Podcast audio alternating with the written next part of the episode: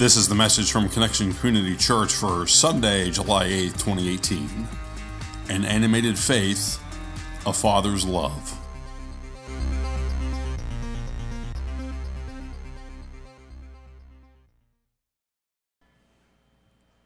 Good morning, Connection Church. Good morning.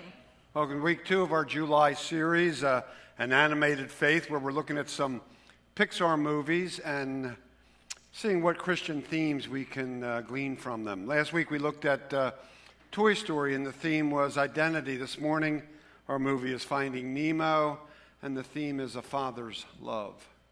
Good morning, Connection Church. My name is Carrie Jones, I'm Alan Jones. and we want to welcome everyone who's here with us at 100 West Green Street.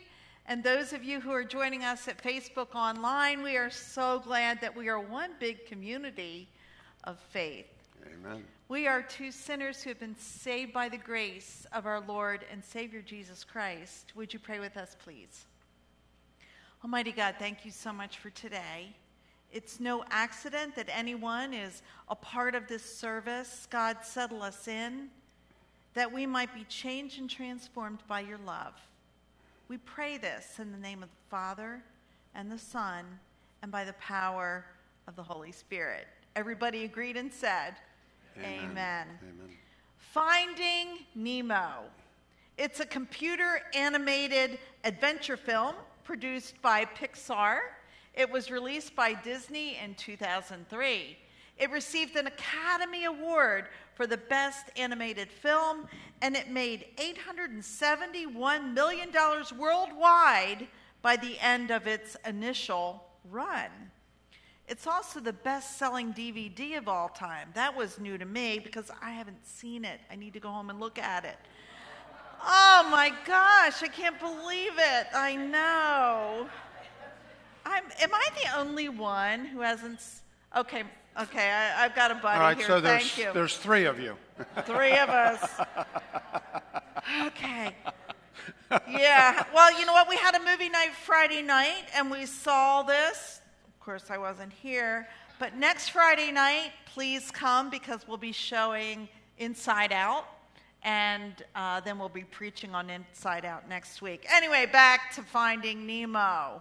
It is the 10th, voted the 10th best animated film ever made. So we need to watch it, Mike, by the American Film Institute. So the film opens with um, two clownfish, marlin and coral. This gets confusing because marlin's not a marlin, he's a clownfish. And they, it opens with them admiring their new home in the Great Barrier Reef in Australia, along with their clutch of 400 fertilized, whoa, fertilized eggs. A barracuda attacks, knocking Marlin unconscious. He awakes to find that his wife and all but one egg have been eaten by the predator. Aww. There's tissues. There's tissues. Um, Marlin um, uh, then names the remaining egg. What do you think? Nemo. Uh, the name his wife had picked out. Now, once Nemo is born, Marlin becomes his overprotective parent. I mean, who would blame him? Because Nemo's the only thing that he's got left. Nemo's feeling a little suffocated by this overbearing, overprotective parent, and so what does he do? He defies his father. He leaves the safety of the coral reef and he swims toward a boat in deeper, deeper water. Well, at that point, then he's captured by a diver, and guess where he ends up? He ends up in a tank in a dentist's office. Now, dentist's offices seem to have fish tanks, don't they? Yeah, well, that's where Nemo ended up along with other captive fish, and they started dreaming of escaping of that deep water sea that they wanted to get back to. Well, meanwhile, this normally tentative and rather cautious Marlin, the dad, he sets out on this ocean crossing trek to find his son Nemo and bring him home. Now, that's an all out expression of a father's love. Hmm. A father's love. It's, it's what gave the normally fearful Marlin the courage to go way outside his comfort zone, way outside his safety zone, way outside his normal boundaries. Uh, And so Marlin traveled through some, some pretty uncharted territory, at least for him, where he confronted situations and strangers that he never would have dreamed of confronting, covering miles and miles of ocean in order to find and forgive his fugitive son. Can you imagine a father like A dad willing to forgive and forget, a dad who welcomed you back with open arms. Wow, what a blessing to have that kind of dad. On the other hand, maybe that's not the dad of your experience. Uh, maybe your dad had enough challenge just taking care of himself. Perhaps he even had trouble doing that, so the idea of going to the ends of the earth for you, was, maybe that was never even entered his mind. Perhaps you're the one who's, who's doing the forgiving and the forgetting and the unconditional loving. Perhaps you've had to act more like the loving father, loving parent than your dad was ever able to do. Here's the thing, though no matter what kind of dad we've had, it's our dad that gave us life along with our mom, so we do need to be thankful for that. But here's the thing to remember we have a perfect father. A perfect father who wouldn't lead us astray, who would always care for us, who does love us unconditionally, and that is our Father in heaven, whose love for us makes Marlin's love for Nemo, it just pales in comparison.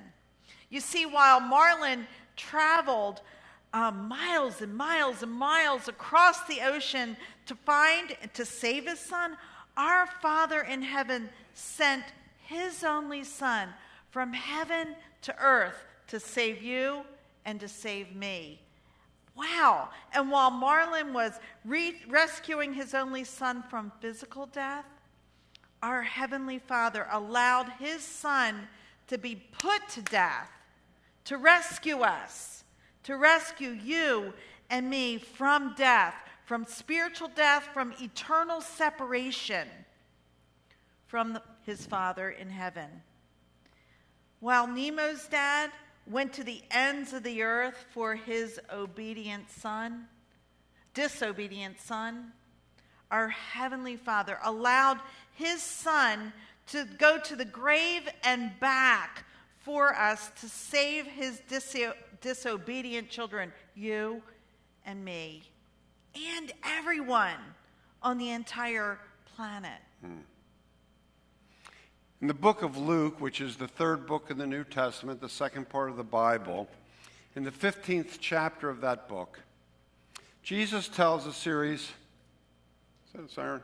It is the siren. It's our tradition at Connection Church that whenever we hear the siren, we stop and pray. Would everybody bow your heads, please? God, we are lifting up the situation at hand.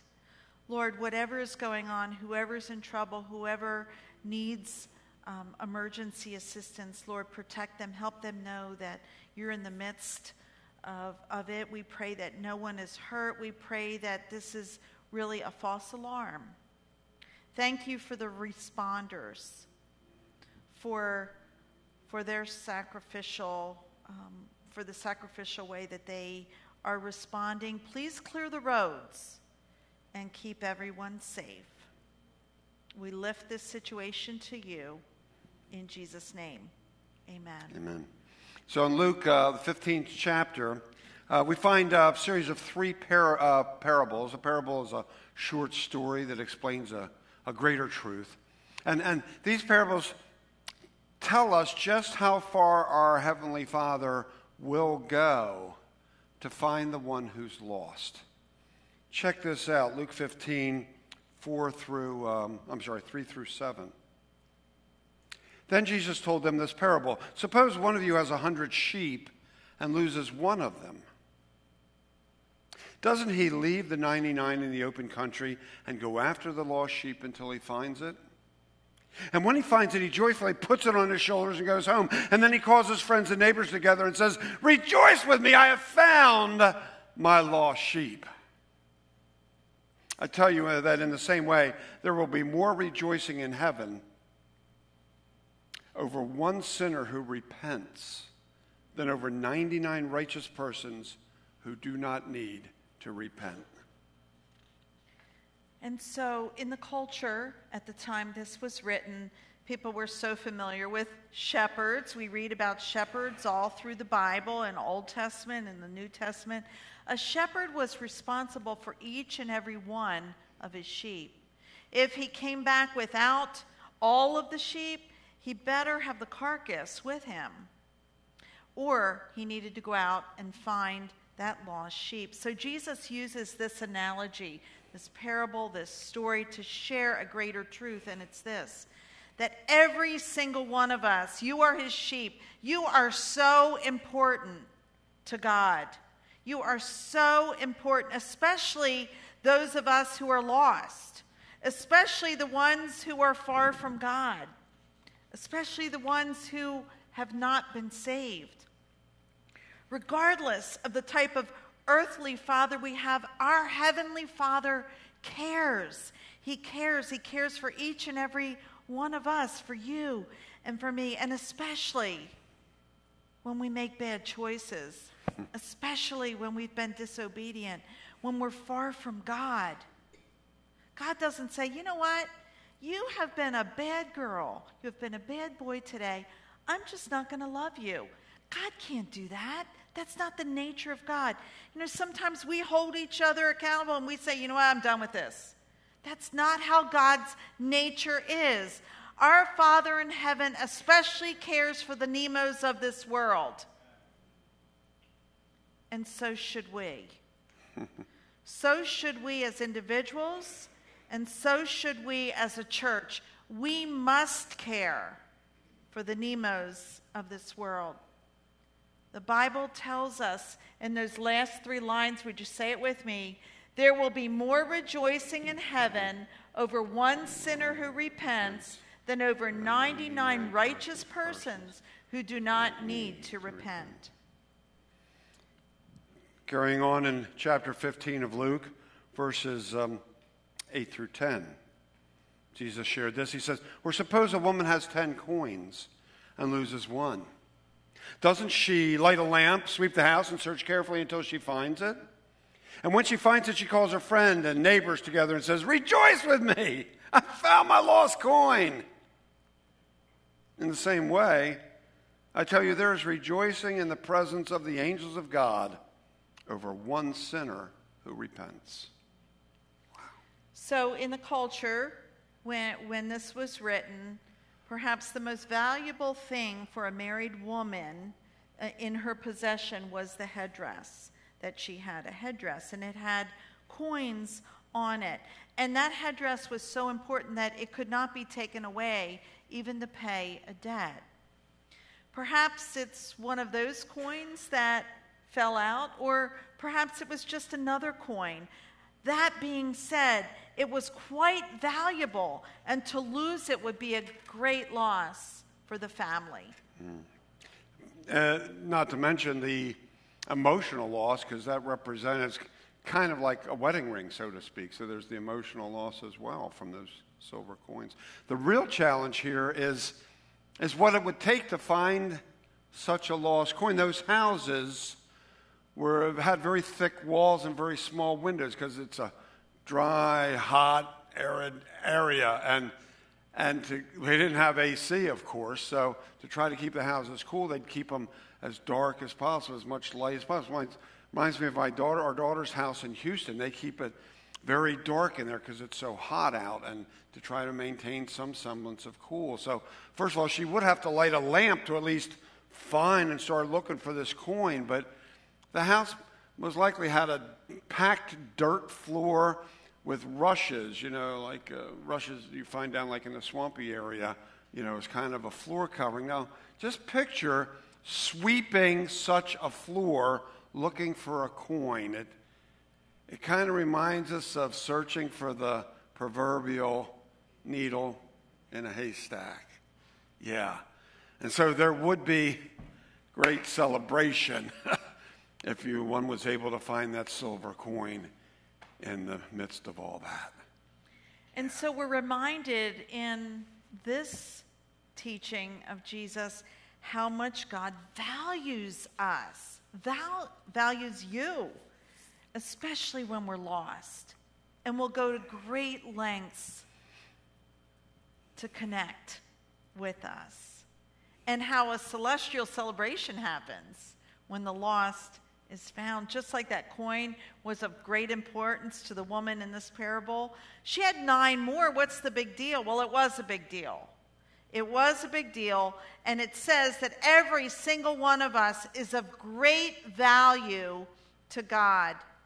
Billions of people on the earth, before, now, after us, everyone is of value because God doesn't make junk. God created you, and your life matters. God gives us the breath when we wake up in the morning and when we go to sleep. You are no accident.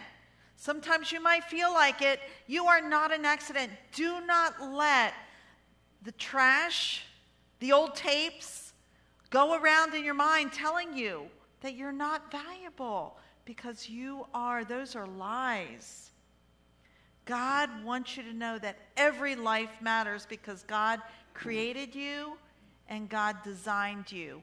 Your life matters. One of our core values here at Connection Church is just that lie. And so the third parable in this series is the parable of the lost son. You may have heard it called the parable of the prodigal son. It's a, a story known by many, it's a very popular parable of Jesus. And in this particular parable, this third parable, Jesus tells the story of a man who has two boys. The younger of the two comes to the father uh, one day and asks for his share of the estate. Basically, what he's saying is, Daddy, I wish you were dead, but since you aren't, can I have my money now? That's how I take it. That's basically what he's saying. I, I want my inheritance now, Daddy. The incredible part is, Dad did it. He, he split his estate between the two, and not long after, the younger of the two boys gathered all he had and traveled to a distant country. Sounds a little bit like Nemo, doesn't it? Actually, it sounds a little bit like many of us who, at one time or another, have found ourselves in the distant country, the far country, the distant place. Often the distance isn't so much in miles, but in. Uh, emotional distance, moral distance, distance from our parents, distance from God, distance from doing the things we know we should be doing rather than the things we are doing. Just like this boy in the story. So the younger son, he was out doing his thing. Sounds like at first, it might have been loads of fun, but he blew all of his money, his whole inheritance, he squandered on, the Bible says, wild living. We can only imagine. Some of us have been there. And a famine hits, and this boy becomes hungry. He gets a job in a pig pen feeding pigs. And he, he is hungry, and he's like looking at this, and it's so out of whack. And the Bible tells us that um, he came to himself, meaning he came to his senses. He kind of came into his right mind. And he realized, there he is in the pig pen, that he realized that his father's servants are better off than he was there in the pig pen. Well, duh. And so he decided to go home and throw himself at the mercy of his father. And he created this speech that he was going to say to his dad. Father, I have sinned against heaven and against you. I am no longer worthy to be called I am no longer worthy to be called your son. Make me like one of your hired servants. That was his speech. So he got up and he went to his father. Hmm. Now, Scripture doesn't say this, but this is an analyzation, but I'm, I figure this is what's going on. You know, he's practicing this speech. Maybe you've been there.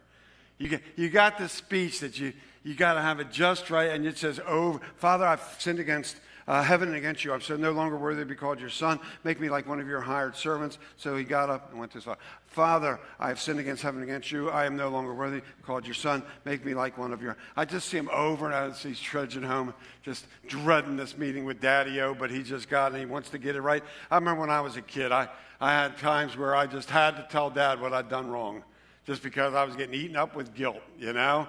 I just, we had this, I call it my confession corner there in the kitchen. Two booths. They looked like uh, diner booths and a table in between. And Dad'd be sitting at one, smoking a cigarette, drinking his coffee, and I'd be laying on the other over and over and over. First, I'd count to 25 and then 50 and then 25 before I told him. Then I, over and over, what I was going to say, just had it right, just right. I'm sure that's what this kid's doing. He wants to get it right. He wants, somehow we think if we have it exactly right, that maybe the punishment won't be so bad. I don't know. Or maybe we just want to make sure we don't mess that up like we've messed everything else up. But anyway, I can only imagine this kid mile after mile after mile.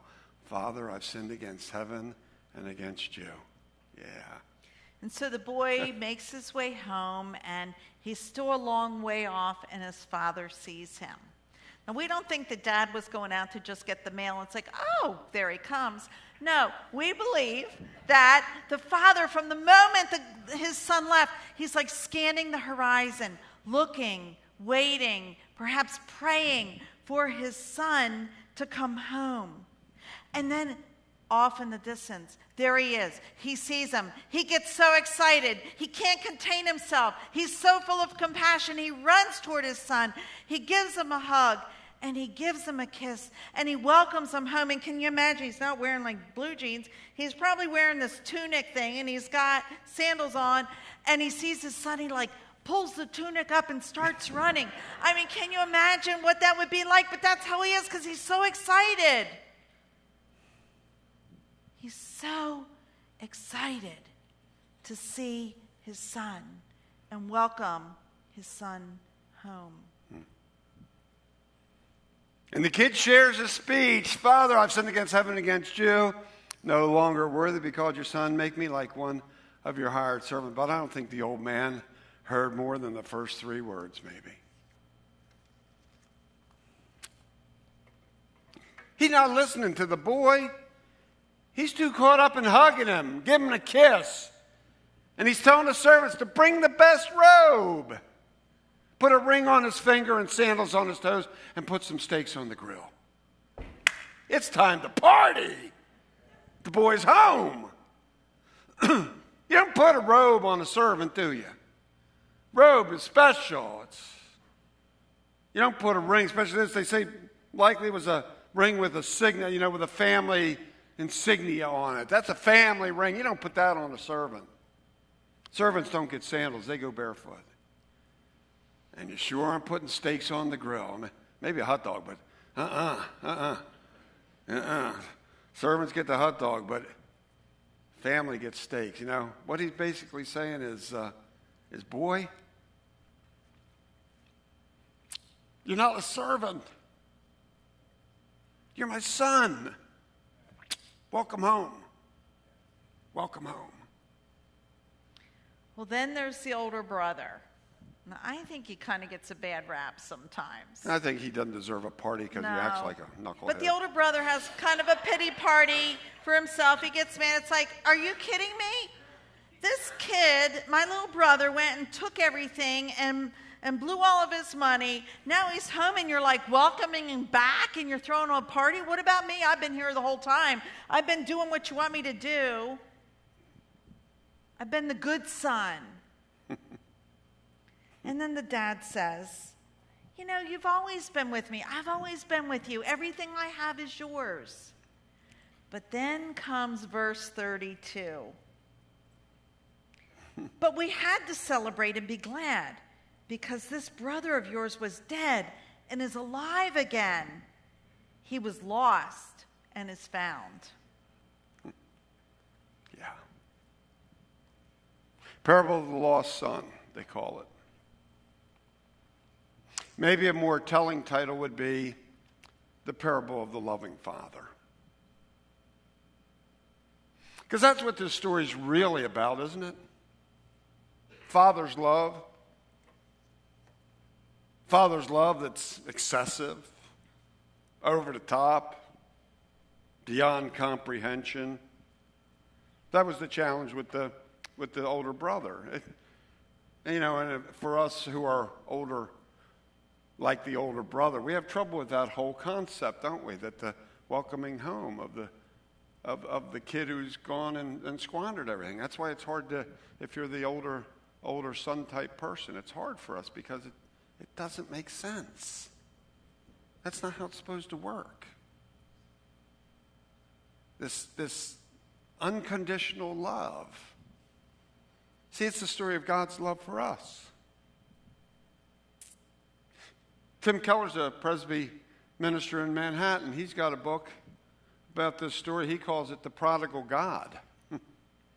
the excessive God, the God who is so excessive in his love that we can't comprehend. It's, it's just beyond our ability to fathom that kind of love.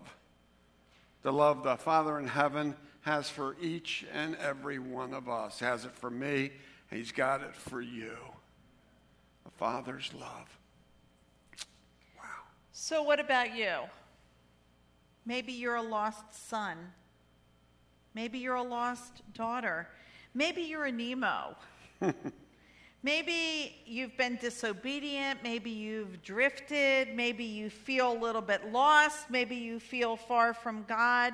And that's not unusual because that happens to all of us, I would say. It's happened to me. Being a believer, and then I kind of stray, and then I have to be called back. I go down this road, and it's like, uh uh uh, come on, care, stay this way. It happens. Maybe you've wondered, you know, God, I'm so disobedient. I've messed up so much. You don't love me anymore because you can't, I don't love myself.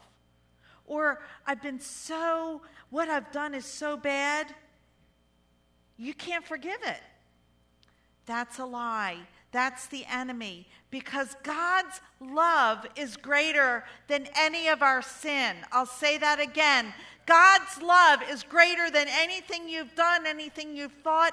And all we need to do is come to the loving Father and say, I'm a mess. I'm sorry, I need you. Father's going to love us anyway, even if we don't say that. Because the Father's love is excessive in a way that we can't even comprehend. Love so great that he sent his son to die. To die for us. And there's nothing you can do about that love except accept it. Nothing you can do about it. That's called grace. It's undeserved, it's unmerited. We can't be good enough, we can't work hard enough. God would go to the end of the earth and back because he has. God, if we're using the Nemo story, would swim across the ocean and back for you. God would wear that broom out until the bristles are gone for you, looking for you, searching for you, if we're using that Nemo thing. God would be at the end of the lane, looking, looking, looking, waiting, watching, and ready to love because that's who God is.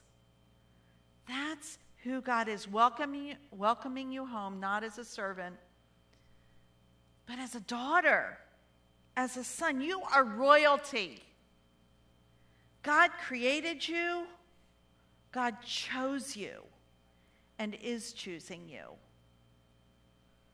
And then our response is to receive and to be transformed and try to live our life the way God would intend for us to live. A father's love it's deep and it's wide and it's so immense that it's hard to even comprehend, but it is true. That's the good news that we find in the Bible. Read Luke chapter 15 when you get home and remind yourself of how much your Father in heaven loves you. Let's live it like we believe it. Amen. Amen.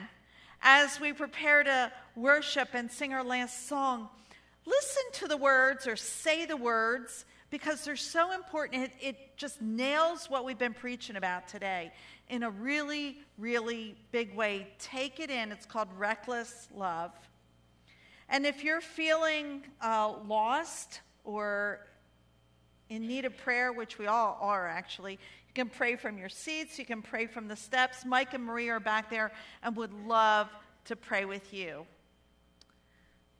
Let's pray right now. Almighty God, thank you for this word found in Scripture. Thank you for the parables illustrating your love for us. And thank you for your, your love, your grace, your mercy. Help us respond, receive, and be changed and transformed. I pray this in the name of the Father and the Son and by the power of the Holy Spirit. Amen.